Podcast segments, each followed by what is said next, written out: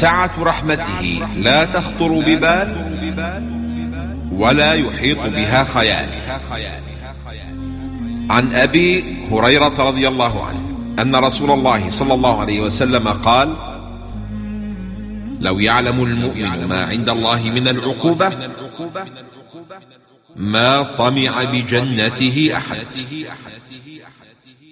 ولو يعلم الكافر ما عند الله من الرحمة ما قنط من جنته أحد.